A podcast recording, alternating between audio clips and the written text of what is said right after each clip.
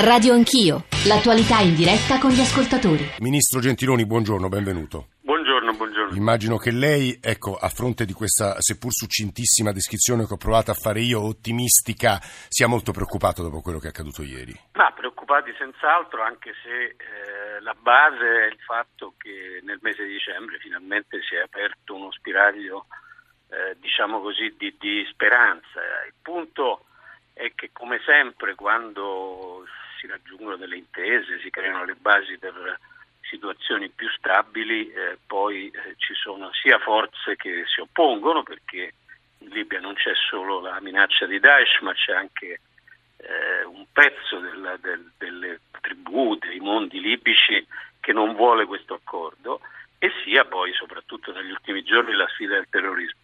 Quindi la risposta credo sia eh, molto semplice, anche se tutt'altro che facile, e cioè di andare avanti nel, nel percorso che è stato deciso eh, nella conferenza di Roma, nell'accordo in Marocco e con la risoluzione dell'ONU, perché eh, qui non è che ci sono soluzioni semplici, eh, c'è la, l'idea che la Libia possa stabilizzarsi se nasce un governo di unità nazionale che poi ha titolo a chiedere all'Italia e altri paesi un sostegno sul piano della sicurezza.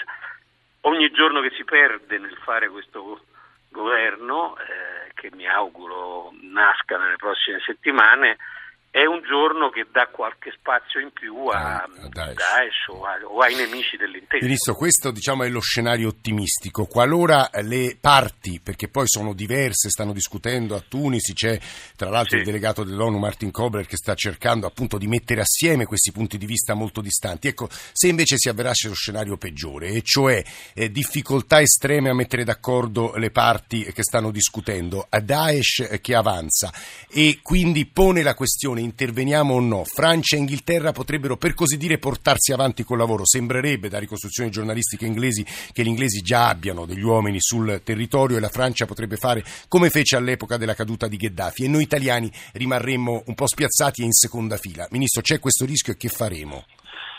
Ma sui giornali inglesi si parla ogni tanto di queste cose, per la verità se ne parla anche sui giornali italiani riguardo all'Italia, quindi non è che sono mancate in queste settimane o mesi eh, notizie più o meno trapelate su imminenti interventi italiani. Io penso che bisogna tenere la barra dritta e anche mh, evitare eh, azioni precipitose, perché la Libia non è una palestra per, per esibizioni muscolari.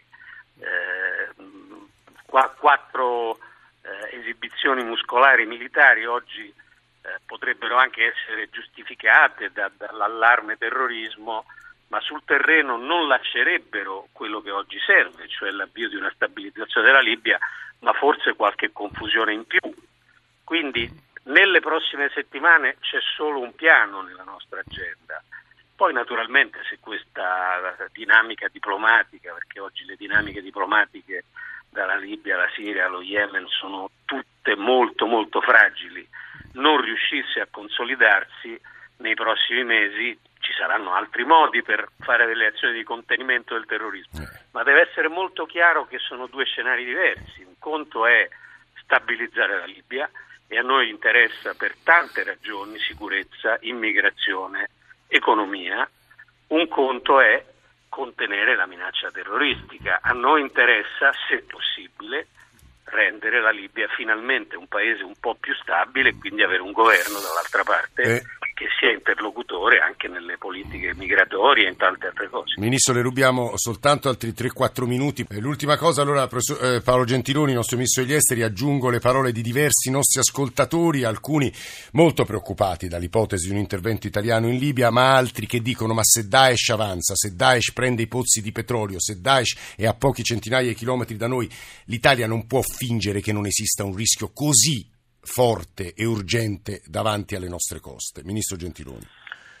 Sì, io andrei anche al di là del, del rischio di Daesh, che non voglio affatto sottovalutare. Io penso che sia nel nostro interesse, nell'interesse nazionale dell'Italia, avere eh, in Libia, eh, un paese fondamentale, quasi nostro vicino si potrebbe dire, avere in Libia un processo di stabilizzazione che piano piano porti ad avere un governo stabile.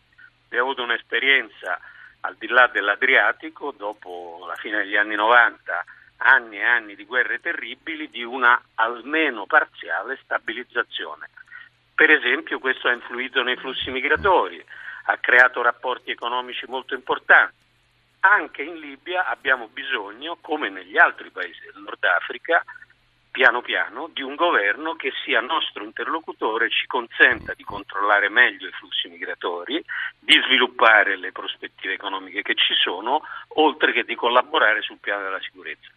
Servirà per fare questo anche un sostegno dal punto di vista della sicurezza?